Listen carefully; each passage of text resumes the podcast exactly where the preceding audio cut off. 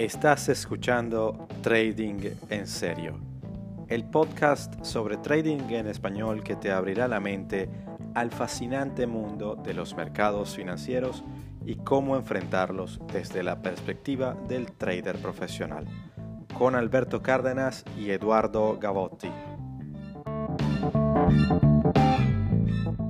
Don Alberto. Eduardo, ¿cómo estás, mi pana? Bien, chamo, qué tiempo sin escucharte. Has estado bastante, bastante solicitado y no lo digo como, como celoso ni nada, pero, pero coño, vale. Gusto, gusto que estés de vuelta, my friend, por estos, por estos lados. Coño, sí. Bueno, ¿qué te puedo decir? En cuarentenado. Me imagino que igual que tú, este, eh, tratando de entender un poco todo este peo, toda esta vaina, este, en medio de una situación inédita, que, pero que que cuando lo piensas y te das cuenta, mira, que ladilla este encierro, esta vaina, este pedo, no sé qué, y cuando te pones a, verga, todo el mundo está igual, es como que te sientes tranquilo. eh, no, bueno, no sé, o sea, o sea eh, en, mi caso... te sientes acompañado en el peo, o sea, entonces, este, ojo, es gravísimo que sea así, es gravísimo, porque es una cuestión global, es inédito, es inimaginable, pero bueno, un poco como, como, como aquí en Venezuela hemos vivido unas vainas raras también de apagones y cosas, cosas extrañas. Bueno, entonces, y en esa experiencia anterior uno sí se sentía un poco más solo, entonces, digamos, desde el punto de vista global, entonces ahorita la sensación de compañía me reconforta un poco en el, en el, no quiero que me malinterpreten, sino que, bueno, el, el sentido es que en esta situación estamos metidos todos como si estuviéramos en un barco, pues ciertamente, ciertamente hay una, hay una cuestión de que, de que no, no es que los de un país o una ciudad en específico son los bichos raros que están encerrados y todos los demás están echando vaina. Pero, pero digo, al menos precisamente en esas diferencias sutiles en cómo han tratado el tema, eh, aquí en, en, en, el Reino Unido se lo han tomado, o sea, cada vez se lo han tomado un poquito más en serio, pero le falta todavía eh, apretar las tuercas como lo han hecho en otros sitios. Entonces, yo le decía a mi esposa que más bien sentimos que somos los únicos pendejos que, que no salimos de la casa, porque miramos por la ventana y, echamos la cantidad de gente, sobre todo que ahorita los días la gente está afuera. Está bastante bueno, pero es que salen, salen increíble cantidad de personas que salen a, a trotar, a, a, caminar, a disfrutar del sol. hay algunos que hasta, han sacado las sillas ahí a la acera para pa, pa, tomar sol. Y tú dices, coño, claro. o sea, seré yo el único, el único idiota que...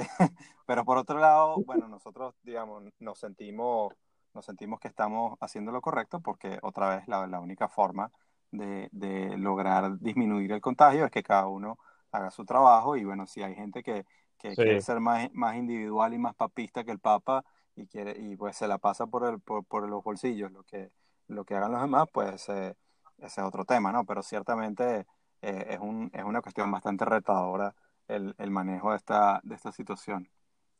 Sí, totalmente, totalmente. Y que al final siempre tienes las dudas, ¿no? Porque como es algo obviamente inédito, creo que nunca eh, habíamos estado, entonces, este, eh, siempre hay esa duda razonable de, ¿será esto lo correcto? ¿Es esto lo que hay que hacer? Es estas medidas, la, bueno, es un experimento en tiempo real, nunca vamos a saber con certeza, pero creo que apelar al sentido común, ¿no? Creo que es lo más importante. Sí, y que tampoco no, no, no, es que nos están pidiendo tampoco que, que, digamos, que tengamos que cargar, eh, eh, digamos, cemento de un lado a otro para contribuir con la construcción de los... No, ya, o sea, es claro. en la casa y, y bueno, ah, entiendo que entiendo que hay muchos que dirán, bueno, si yo tuviera la casa de, Cristiano Ronaldo, pues me quedo sin problema, pero había creo que una, uno de estos chistes que mandan por, WhatsApp, y este, bueno, era chiste, pero no tanto, que precisamente había uno que decía, no, bueno, este, estos, estos artistas y deportistas que te mandan así que te quedes en la casa, y la casa parece Disney, y entonces dice, quédate, en la mía, quédate en mi casa para que veas.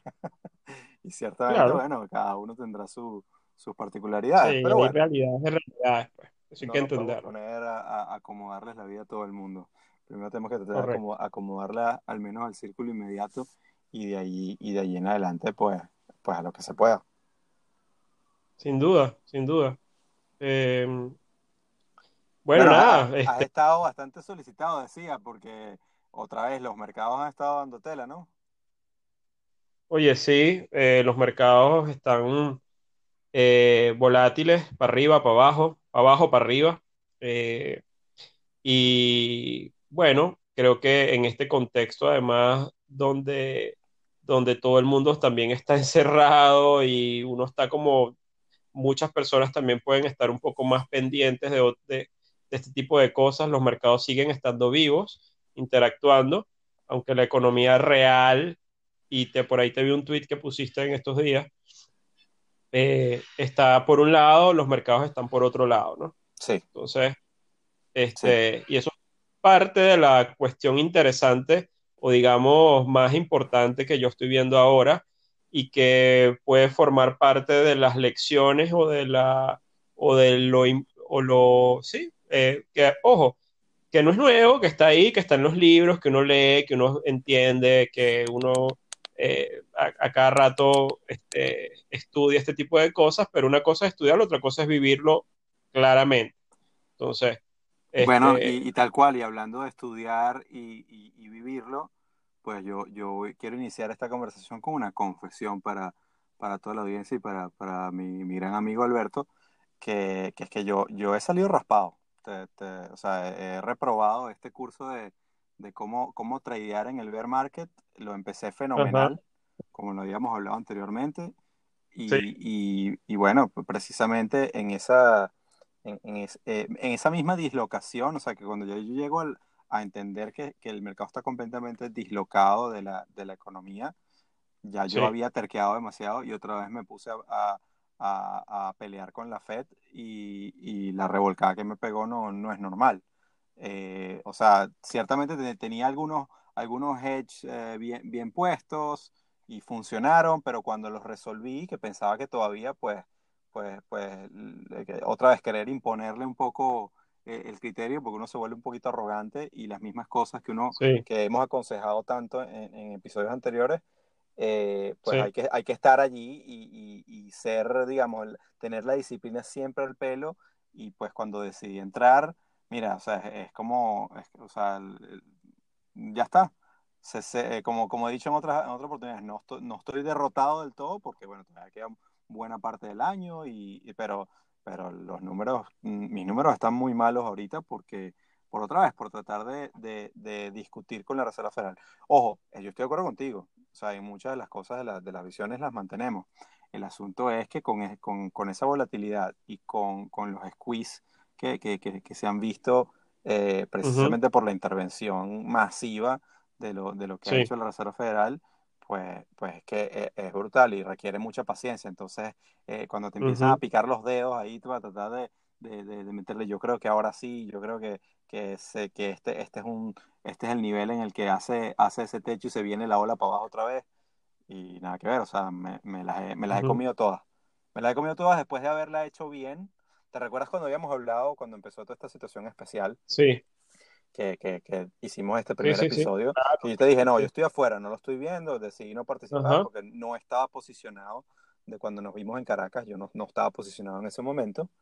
y, y, y, después es cuando para el segundo episodio dije, nada, no puedo ser el, el único, el único pendejo que, que, no va a entrar. Y entré y todo me estaba yendo muy bien y recuperé la pérdida y todo lo demás. Este, pero entonces ahora, entre ese momento que hablamos y este, yo eh, soy pecador. Me, se me ha ido en contra de muchas de las cosas. Pero, pero bueno, de, de, por otro modo, como he dicho, eh, el, es parte del juego y, y vendrán otras oportunidades en las que tendré que, que, digamos, presentar el examen del bear market otra vez. Esperemos que, lo, que lo haga mejor. Y bueno, todavía tampoco la película se ha terminado, ¿no? Claro, igual te diría que el ambiente es un ambiente de volatilidad que ha sido extrema, la volatilidad se está reduciendo, pero sigue siendo una volatilidad muy elevada.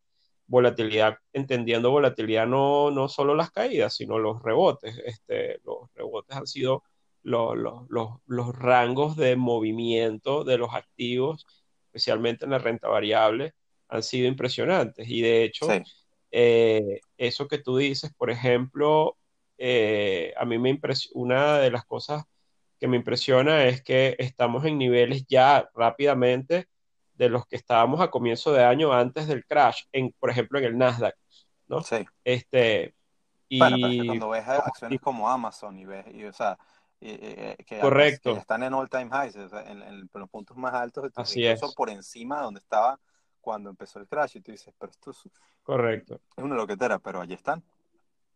Ahí está, ahí están haciendo máximos históricos en el caso de Amazon.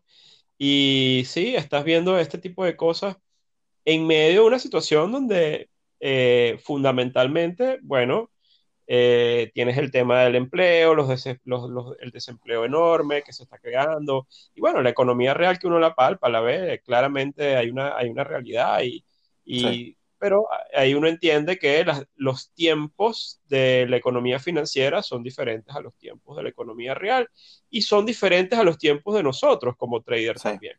Tal cual. Entonces, lo decíamos muchas veces incluso, Alberto, decíamos cuando estuvimos en Caracas que nos hicieron la pregunta de que no se debe confundir lo que es eh, mercados financieros con la economía, que muchas veces van de la mano. Muchas veces el mercado es, es, leading indicator de, de, la economía y otras veces es la economía el leading indicator de los mercados. Pero en este momento está todo roto. O sea, es que, es que de hecho, yo, yo, yo que tengo, considero que tengo mayor fortaleza en el análisis fundamental precisamente el análisis fundamental ahorita está, está bastante quebrado. Porque, pues, de hecho, estaba viendo súper interesante cosas como, como que el, eh, esos paquetes de estímulo en Estados Unidos para, para negocios pequeños, que parece que la cosa ha sido un total fraude. Que sí, solamente, los negocios pequeños que, que, tienen, que tienen cuentas con los bancos pequeños son los que han tenido acceso, pero los que, los que están eh, los que tienen relaciones bancarias con los grandes no han visto ni el saludo. Y entonces esa plata se ha ido solamente para las grandes que otra vez han ido para precisamente eh, pagar dividendos, para precisamente eh, algunos ejecutivos hacer su, sus maletas. Y mira, increíble, ¿no? Increíble lo que está sucediendo, es bastante, es bastante dramático. Es bastante dramático, amén de obviamente la situación negativa por, el, por la crisis de salud o sea, de, los muertos, la gente que está perdiendo familiares. Eh, y bueno, esos dos elementos, eso por un lado, y por otro lado, el, el obviamente la, el miedo y el, el, estrés que hay por el tema de la economía que, y la pérdida de empleo y la posibilidad real de no, o la imposibilidad de cubrir tus, tus, tus cosas básicas en muchas economías, en muchos lugares, en muchos países, para subsistir en, un entorno donde estás cerrado enfrentando el enemigo eh, de la salud, pues, o sea, del virus. Entonces, es, es, un entorno, bueno, es un entorno complicado y en medio de esa situación de miedo, de miedo en la economía real, de miedo en la, en, con estas cosas, tienes unos mercados que parecen estar por su cuenta celebrando eh, una situación que nadie entiende. Es como si estuviesen deshumanizados en ese sentido, ¿no? sí, eh, tal cual. Exacto. Eh, y, y, y, el debate sigue abierto. Yo pienso que, bueno, hay, una, hay unas inyecciones masivas de liquidez por, por los bancos centrales y parte de eso es la respuesta, pero yo también creo que forma parte todo del momento de irracionalidad, más allá de cualquier otra cosa, porque realmente el mundo está en un, ambiente de irracionalidad. O sea, eso es una realidad. Pues. O sea, ahí eh, no solo porque lo puedas ver en los mercados, sino porque lo ves con la gente cuando hablas, porque, porque es normal que estés en una situación de vulnerabilidad y afectado emocionalmente en este entorno. Hay gente que tenía su trabajo como un escape, por ejemplo, no, podían, no pueden estar en su casa, o que qué sé yo, miles de cosas que pueden estar pasando que ahora te llevaron a una situación, a todo el mundo, en una situación particular donde, bueno, el, la salud mental o, o, el equilibrio emocional o mental de muchos está comprometido. Entonces, en ese, en ese entorno, en ese entorno, eh, los mercados que terminan siendo un reflejo también de las, de las sociedades, me gusta verlo así un tanto romántico, no tanto como, como una máquina, ¿sabes? Este, ultracapitalista, generador de beneficios, que no le hace caso a más nadie y que el objetivo es romper. Bueno, yo prefiero irme por la idea más romántica de pensar que todos estamos locos y el mercado lo está reflejando. Pues. O sea, ya. este, y que eventualmente recuperaremos la razón, ojo, también, esa es la otra idea, ¿no?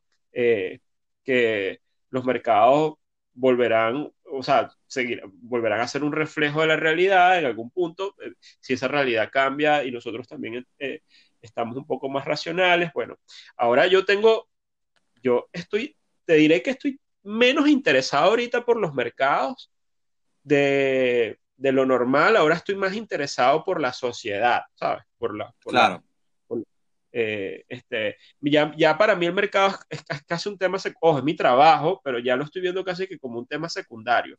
Claro. Este, bueno, porque ahora, ahora digamos, ya, ya, ya está, ya, ya, ya ha pasado, digamos, declarado y quedó, quedó en, el, en, en la historia ya reflejado lo que ha ocurrido y por qué. Ya se entiende qué ha ocurrido y por qué.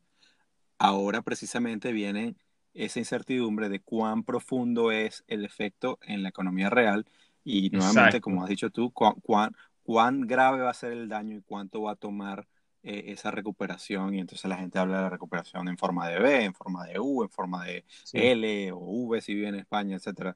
Eh, eh, y la verdad que, que precisamente es tan incierto y es muy interesante lo que mencionas de, de los mercados como reflejo de la sociedad, porque, por ejemplo, he estado leyendo mucho que hay gente que dice, mira, hay, que, hay que mirar con atención, sobre todo en Estados Unidos, cómo, cómo va a reaccionar una vez que la marea pase, una vez que todo este, todo este oleaje pase y, y, se empiecen a, a, reconstruir la economía porque, porque esa, esa idiosincrasia americana que, que, está bastante marcada por, por un consumo fuerte, por una gente que, que cuando, o sea, cuando los americanos les ponen un reto muy grande enfrente, pues van todos al unísono y, y o sea, es un sentido de patriotismo muy grande que, peliculero si lo quieres si lo quieres ver un poco de las películas de Hollywood siempre es el, el, héroe americano que sale y tal pero ciertamente hay, hay, hay, hay, bastantes elementos de eso pero por otro lado y yo creo que esa visión la compartimos también en el entorno político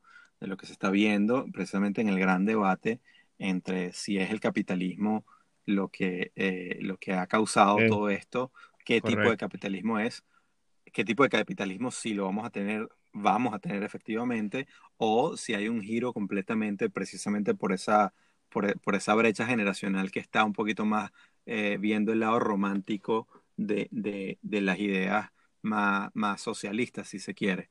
Eh, y, entonces hay, hay, hay unas dinámicas súper interesantes que, que, que, va a ver, del punto de vista de espectador, eh, sin duda van a dar mucho de qué hablar, pero, pero en algunos casos estar allí eh, y vivirlo debe ser también una, una, una cuestión muy, muy delicada, ¿no?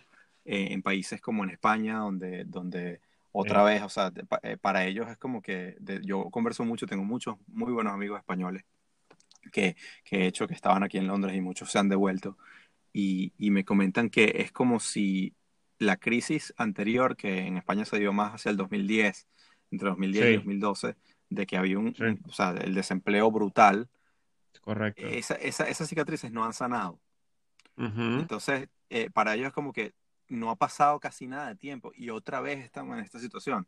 Entonces, es toda una generación que en ese momento estaba completamente eh, eh, volcada contra, contra el status quo de, del Partido Popular, del, del, con lo que llaman el PPSOE, digamos, porque era esa repartición de poder entre el, entre el Partido Popular y, el Partido Socialista Obrero Español, y, y luego ahora tienes esa, esa eh, eh, la, la, cómo, cómo, se ha asomado y se ha metido sin, sin muchas votaciones y con mucho artilugio político toda la, la, gente de Podemos, que también sí, sí, tienen un respaldo popular interesante, sobre todo en el segmento eh, más millennial y tal.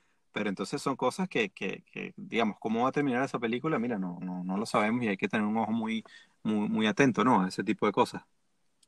Correcto. Y siempre lo he dicho, ese es para mí mi, Exacto, es lo que estoy observando ahorita. Estoy viendo para mí, y eso para mí son los grandes drivers de verdad de largo plazo. No estamos hablando de trading, pero sí desde el punto de vista de inversión, son esos grandes cambios cataclísmicos que puedan existir en las sociedades, que tienen impacto demográfico, tienen impacto, eh, son los que generan las grandes tendencias. Entonces, un poco lo que hablaba Ray Dalio eh, que advertí hace, algún, hace un año con un informe hablando de que, de que, lo, que el, lo que iba a venir era populismo basado en, eh, por las distintas vertientes, pero también al mismo tiempo eh, vamos a los extremos, puede haber nacionalismos, también puede haber una serie de cosas, bueno, todo lo que pueda venir derivado también de una sociedad que está en un estado de irracionalidad, ahí se puede colar muchas, ahí se pueden colar muchas cosas.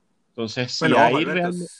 Si tiene que ver con el trading de, de, alguna manera, porque eh, o sea, tanto del punto de vista inversionista como, como de trading, siempre tienes que tener muy en cuenta cuál es tu visión del mundo y en qué, en qué paradigma o en qué, en qué, en qué fase estás, ¿no?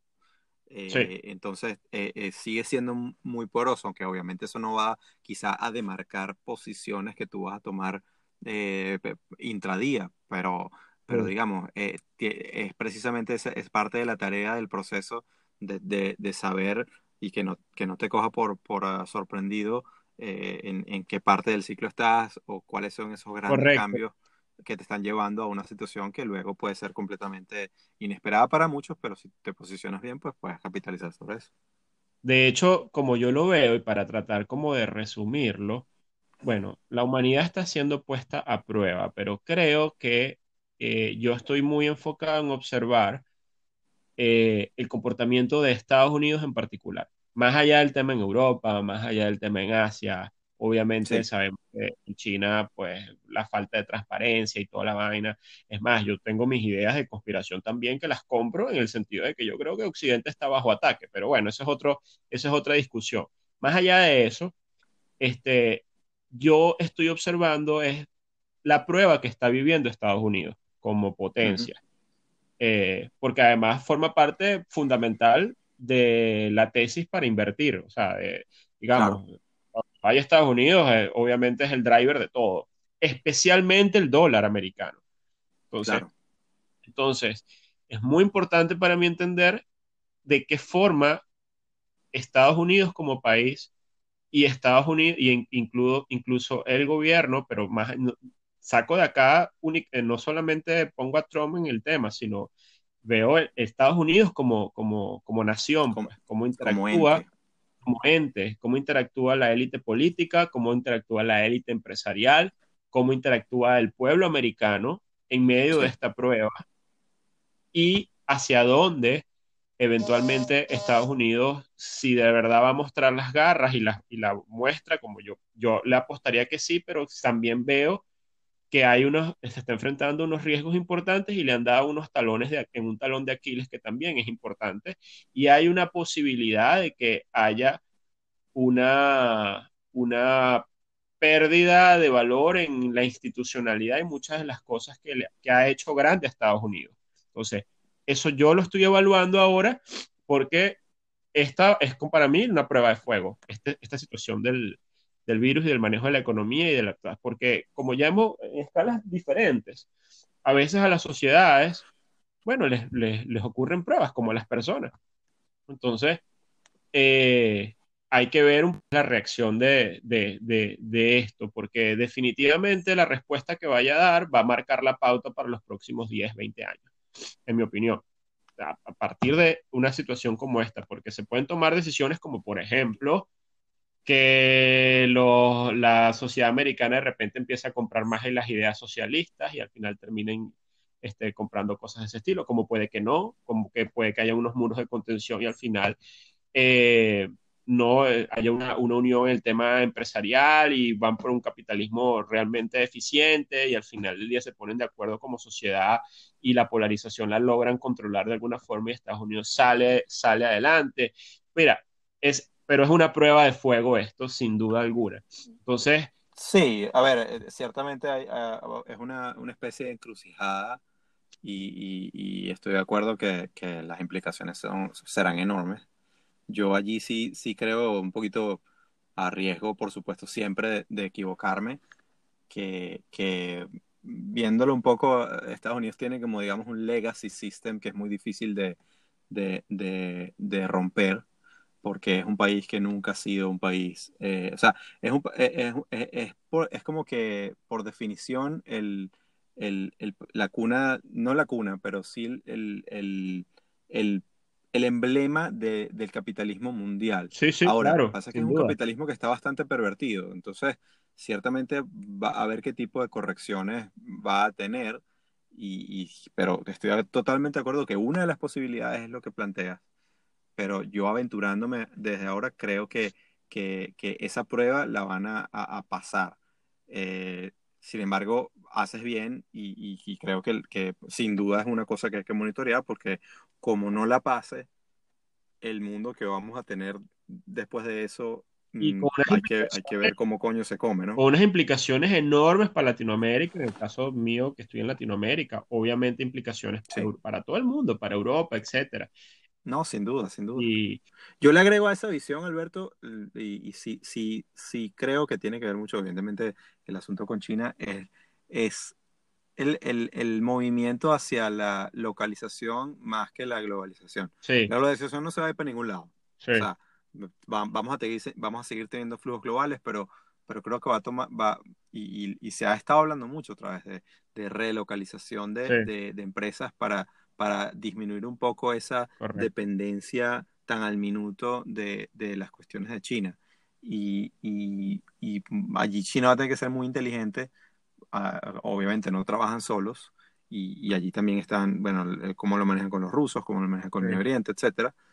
Y porque al final del día China es el, es el, productor principal de, de, productos terminados y todo el mundo importa absolutamente toda vaina de China. Claro. Eh, pero, pero luego tienes otros países que son potencias y dicen, ya va, o sea, yo prefiero eh, de alguna manera incrementarle el costo a, mi población, pero para romper con esa dependencia, porque como no sé eh, si al final del día esta gente son transparentes o no, y yo creo que el mundo está muy claro que China de transparencia no tiene, no tienen mucho, como nos vuelvan otra vez con un chiste de, de, este tipo, pues mm, ya, o sea, ya, ya va a ser mucho, mucho peor la, la, implicación, porque te joden una vez, eh, puede ser la culpa, la culpa del otro, pero te joden dos veces y es culpa tuya. Entonces, mira, a, ver cómo queda. Yo, para, digamos, para la audiencia un poco y llevar esto a términos prácticos, yo a mí me gustaría, como, y estoy de acuerdo contigo, en este entorno dar ningún view de que vamos a comprar, vamos a vender, vamos a ir, aunque la gente lee mi timeline y sabe un poco dónde, cómo yo estoy posicionado. Pero, pero yo quiero rescatar un poco que estamos, lo que es segurísimo es que estamos en un ambiente de incertidumbre como pocas veces hemos estado. O sea, la, incertidumbre nunca es una situación buena para el mercado en líneas generales o las empresas o los negocios, las proyecciones. Es necesario salir del tema de la incertidumbre para poner, poder tener, hacer planificación, proyectar, este, invertir, una serie de cosas. Eh, entonces, nadie tiene en este momento la certeza de cuándo vamos a acabar este tema de las cuarentenas, tener una vacuna, un tratamiento, eh, qué va a pasar después. Nadie tiene esa respuesta en este momento.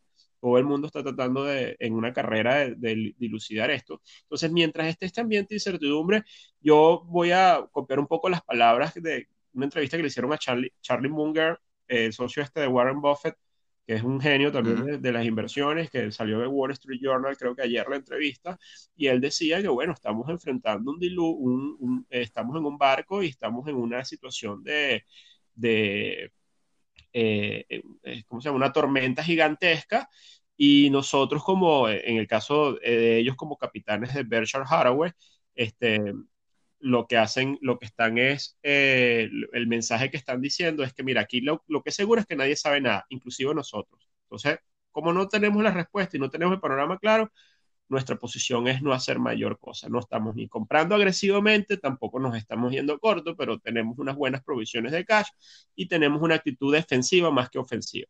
Eso es el poco el mensaje de este señor que que además es un, es un señor de 80 años curado en miles de crisis y si él está un poco hablando de esto y no está diciendo con certeza, ojo, él no está diciendo, esta es la oportunidad para entrar a comprar, o sea, no lo está diciendo. Claro.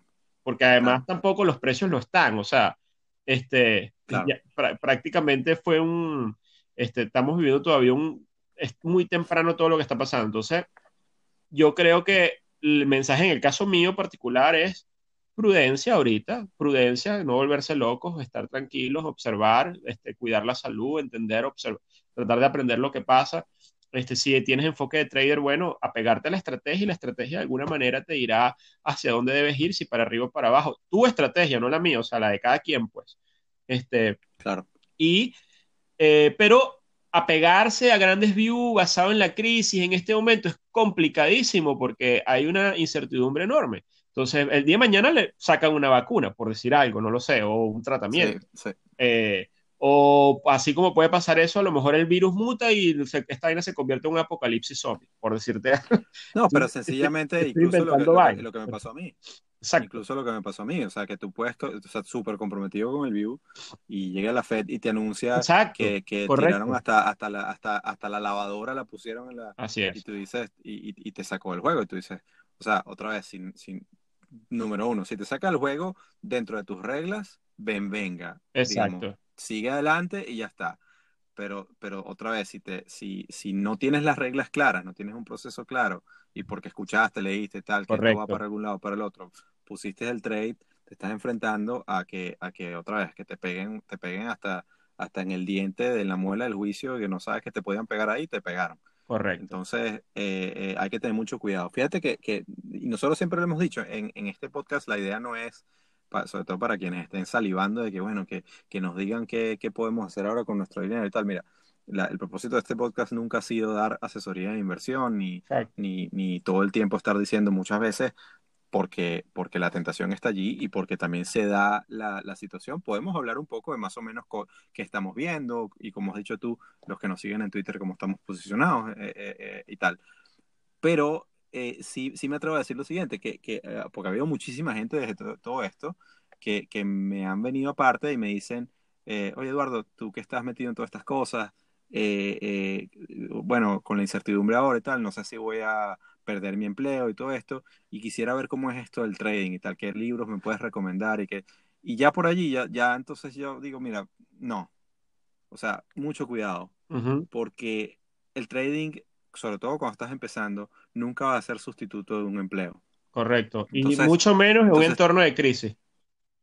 Exactamente, entonces a, todas las personas que, que están eh, escuchándonos y que no tienen una cuenta de trading y nos escuchan precisamente para tratar de alimentar esa curiosidad y de repente hacerlo, no les voy a decir que no abran la cuenta de trading porque eso lo pueden, lo pueden hacer y, no, y, jugar con una cuenta demo o, o, simplemente, qué sé yo, poner un dinero que no les duele, etcétera, para ver cómo funciona la cuestión. Eso está en la libertad de cada quien hacerlo. Pero el que esté pensando, sobre todo aquellos que, que desafortunadamente perdieron eh, el empleo. Y, y, aquí hago, abro, un, abro un paréntesis. Bueno, mejor termino la frase y después abro el paréntesis. Eh, eh, y que piensen que, que, haciendo trading porque han visto a alguien en YouTube o, o, han visto a alguien en Instagram o lo que sea que les está diciendo que esto les va a dar un ingreso alternativo y tal, les digo que es que no me canso de repetirlo, no lo hagan. No lo hagan porque se están, se están exponiendo a una situación en la que incluso pueden perder lo que no podían permitirse perder y van a comprometer a, a, sus familias. Bueno, cuando aquí, si me permites, Alberto, abro el paréntesis rápido. Sí, adelante. Cuando, cuando, volví, cuando volví de Venezuela, desde que nos vimos en esa oportunidad, me enfrento a que, a que por situaciones que no tenían que ver con el coronavirus, sino con la empresa en la que estaba en ese momento, yo había tomado un riesgo de irme del trabajo anterior en el que estaba en diciembre y en enero comencé con una startup que eran, éramos cinco empleados en momento, una idea que, fue, que se veía que creía yo que puede tener futuro, pues tuvo un tropezón fuerte con, con temas de, de, la licencia que necesitaban para operar y, y pues me vi sin trabajo. Y me vi sin trabajo y en ese momento, como gracias a Dios tenía mi cuenta de trading y de inversión, sí puedo decir que en algo me ayudó, aunque bueno, poco, poco, poco me duró la ayuda, mm, dado la locura que después me puse a, hacer al final. Gracias a Dios eh, y, al, digamos, al, entorno en el, que, en el que yo me muevo, tuve la oportunidad, después de un poquito de susto, de, volver a conseguir eh, una buena oportunidad y ya estoy tranquilo.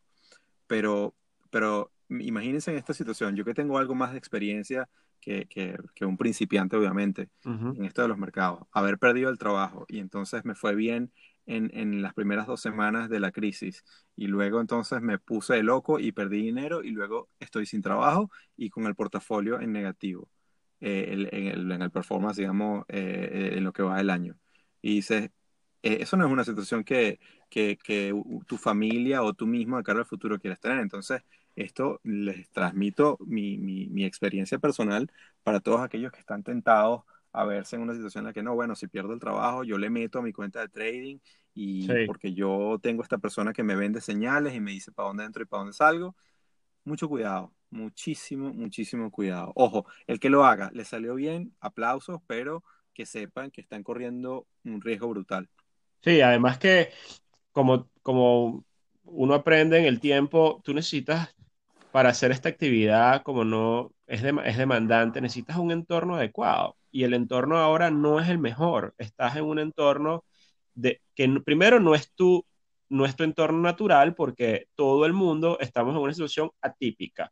Probablemente ahora en tu casa que estabas solo para operar, de repente ahora tienes a toda tu familia encima, este, por decirte algo, eh, o de repente eh, tú operabas en la oficina y no puedes ir a la oficina, me pasa a mí, por ejemplo, yo no puedo ir a mi oficina ahorita, este, porque está bloqueado, porque no se puede ir al edificio, etcétera.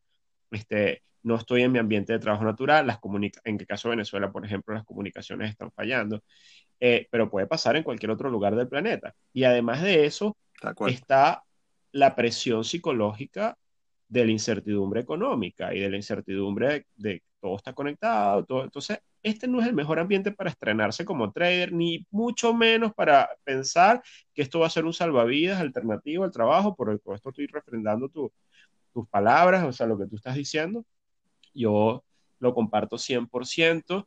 Eh, no tienes necesidad, de, además de la presión natural psicológica de operar los mercados, tener el kilo gigantesco adicional de la presión en este entorno. O sea, es una locura.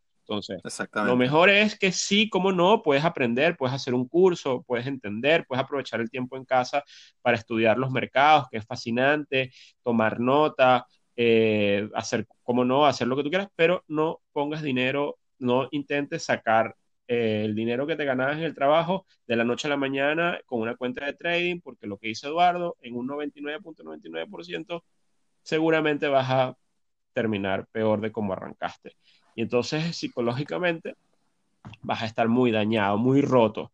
Bueno, entonces en esta, ya en una situación normal, sin este rollo que hay, es complicado, es difícil, uno hay que afrontarlo, eso lo va a enfrentar todos los traders, pero ahorita no tienen necesidad de vivirlo, ahorita la cosa es verdaderamente complicada. Exactamente. Entonces, en verdad, no, no tengan algo de paciencia y tómenselo con calma más bien entiendan que esto, como lo dice Monger, esto es una, esto es una situación para ser defensivos y no ofensivos. Y defensivos es bueno eh, tratar de proteger el patrimonio, lo que se tiene, las cosas, el dinero, la comida, qué sé yo, aprender cosas como no, pero, pero no, es no es para tomar grandes riesgos en este momento. En este momento. Así es. Así es, estoy de acuerdo. Y en línea con, el, con, con la recomendación que, que, por supuesto, muy válida de dedicar el tiempo a, a, aprender más, estuve eh, viendo o, digamos, revisando, porque ya lo había visto antes, pero, pero increíble cómo estas cosas cobran vigencia eh, y relevancia cuando, cuando las revisas en momentos como este. Y, y le recomiendo al, que lo, al, que, al que tenga paciencia de escucharlo, porque habla bastante lentito y tal, pero es súper, súper ilustrador una clase maestra que dio eh, George Soros en, en, la, en, la, Universidad Central Europea eh, en 2010 sobre su teoría de la reflexividad. ¿Dónde está? Es brutal. En YouTube. En YouTube. Ok. Yo te paso el link después, pero lo ponemos en, en serio. Está en inglés, no sé si, si puedes ponerle el, el, caption en, en, español, los subtítulos en español, muy probablemente sí. Okay. Eh, para, bueno, yo, sé que tú entiendes inglés, pero me refiero para cualquiera que quiera verlo en español pero está, o sea, son, son cinco, cinco clases que da. La primera es un poco densa porque es más del punto de vista filosófico, pero es la más importante. Vale. Y, y es increíble como una cuestión narrada en el 2010, eh, la vigencia que tiene hoy. Y, y, que te plantea también unos, unos cuantos dilemas morales. Y aquí lo ato con otro tema del que te había comentado antes que me gustaría que tocáramos en el podcast. De hecho, lo puse en un tuit hace, hace un tiempo, hace unos días, ¿no? mucho, que, que, precisamente los dilemas morales, ¿no? Porque es bien sabido por, por muchos que George Soros fue muy exitoso en casi él solo quebrando a, al Reino Unido cuando, cuando, eh, cuando la libra estaba en el mecanismo de, de estabilización con Alemania y Alemania abandonó el mecanismo de estabilización y, y pues Soros le metió hasta, hasta, hasta, hasta los tenis a, a, a, ir en contra de la libra esterlina, pues hizo una fortuna. Sí. Eh, y, y, entonces había una persona que, que, que le, le, comentó a un, a un analista bastante reconocido en, en, en el mundo de Twitter, eh, eh, y le, eh, que, que, el tipo aparte es muy, es muy, bueno en los timings y en el análisis del peso mexicano, que por cierto, una, un, si alguno de los trades que me fue bien fue ese, el, el, el dólar contra las monedas emergentes, era, uh -huh. casi, era casi sí. cantado, pero el, el, tipo le dice, me, asumo que el que le dice es mexicano, le dice, usted es un inmoral por, por beneficiarse de, de la caída y el detrimento de, del peso mexicano. Y entonces yo, yo me quedo pensando, pero o sea, todavía, a ver, entiendo por dónde viene la cuestión, pero es realmente una persona, y aquí te, te pido un poco, hago la pregunta abierta, ¿no? Y me gustaría sí. tener tu opinión. Yo tengo mi visión muy clara, pero así la compartimos con la audiencia un poquito. Sí. ¿Cuál es tu, tu opinión sobre un, un, una, un, un statement, una, una declaración de, de, ese tipo que, que, que diga que, o sea, te vamos a suponer, te beneficiaste y de, creo que lo veníamos hablando cuando, cuando conversábamos, conversamos sobre el petróleo, sí. que sobre todo en un país como Venezuela, que es un país petrolero, que el hecho de hablar que el petróleo va para abajo o incluso beneficiarse cuando cae, sí. puede, puede, ser visto como que eres un, eres, estás insultando a la mamá de, de, de, todas las familias, ¿no? Entonces, no sé, ¿cómo, ¿cómo, lo ves tú, Alberto? Mira, yo en ese tema, a mí no me parece un tema ahí donde uno tenga que meter la moralidad. De hecho, de hecho pienso que los mercados son un mecanismo de gestión de riesgo también. O sea, y te puedo decir que eh, yo conozco a ese analista y él vive en México. Y uh -huh. probablemente el short del peso mexicano para él es una cobertura. A lo mejor tiene apartamentos en México, qué sé yo, estoy inventando. Pero este, sí. Es una manera natural de gestionar el riesgo, por ejemplo. Como mi short, por ejemplo, yo vivo en Venezuela y si el petróleo se cae aquí, toda vaina va a valer menos. Hay una pérdida de valor, de riqueza, Exactamente. de cosas. Entonces, para mí, tiene todo el sentido del mundo shortear el petróleo si, soy, si tengo una exposición al riesgo país Venezuela. Porque compenso mi riesgo de alguna manera. Entonces, mercados existen desde que existen y la verdad, la, la, la mayor fortaleza de los mercados es que han permitido que la economía real también progrese en el tiempo, porque es un mecanismo de gestión de riesgo. Entonces, el, eh, en el caso de las bolsas, la bolsa de Chicago, por ejemplo, la más importante de commodities, no hubiese una industria como la agricultura en Estados Unidos si no pudieran los agricultores cubrir y se cortan maíz y soya, este, para poder ellos garantizar la entrega de sus productos después de un tiempo. Estoy poniendo un ejemplo puntual que, bueno, uno pudiera eh, explorar más cosas, ¿no? Yo entiendo también el tema, a lo mejor este, digamos entonces que no, él no está haciendo cobertura, él no vive en México, él no hace nada de esto, es un tema netamente especulativo. Bueno, al final del día los especuladores también le dan liquidez al mercado y lo necesitan los coberturistas. Sí. Entonces tienen un rol también. Entonces, eh, yo creo sí, que... ¿Ah?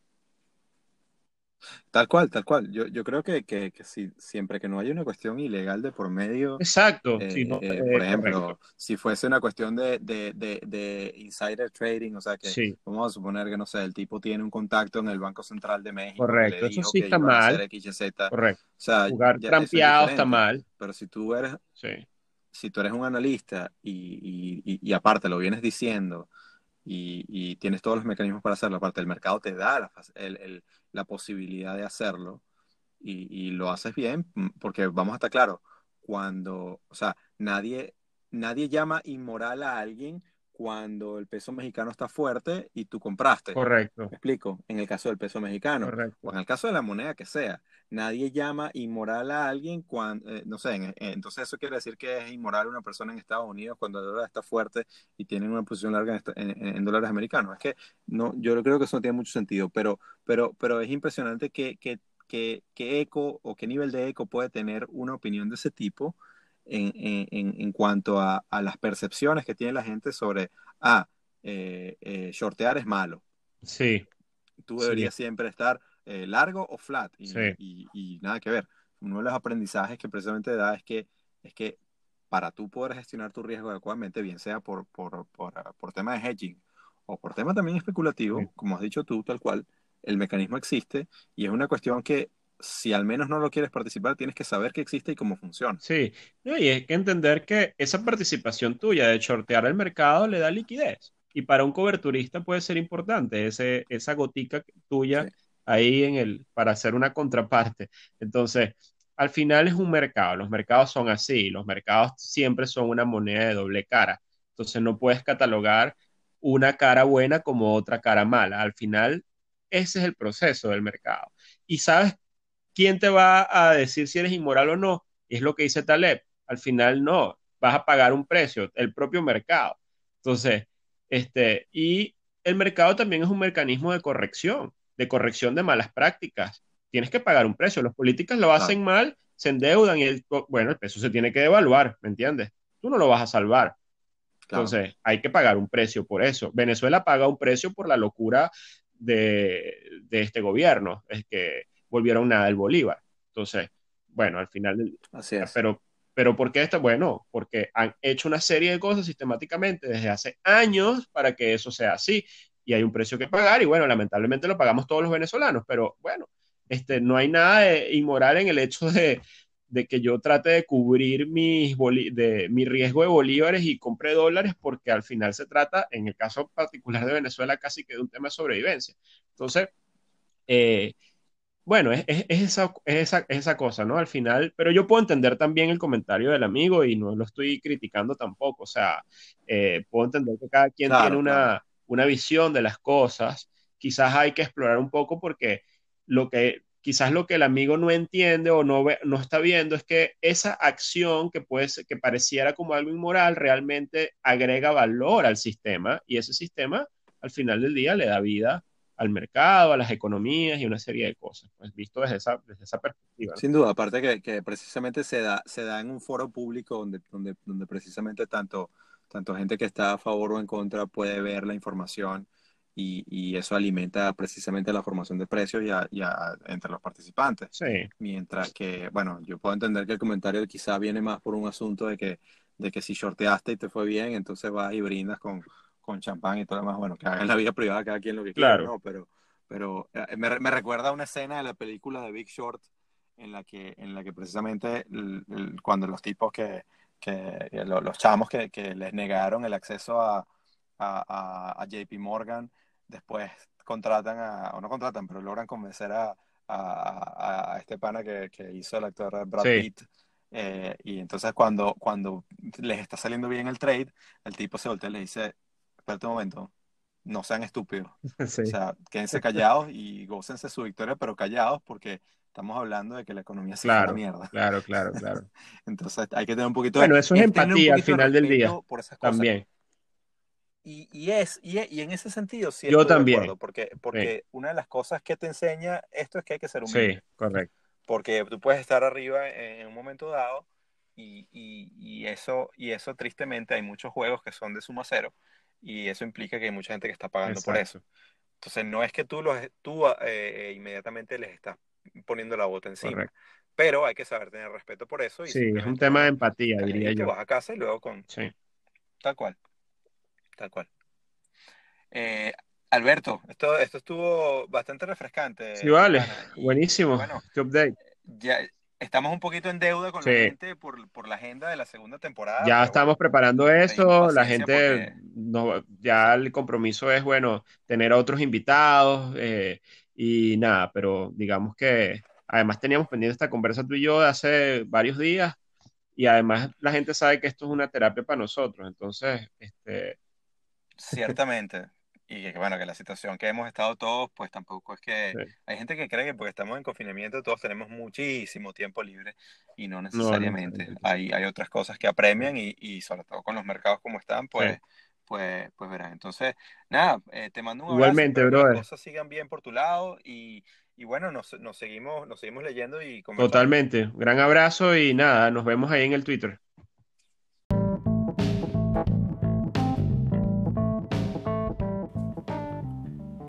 Esto ha sido otro episodio de Trading en Serio con Alberto Cárdenas y Eduardo Gavotti. Síguenos en Twitter, arroba Trading en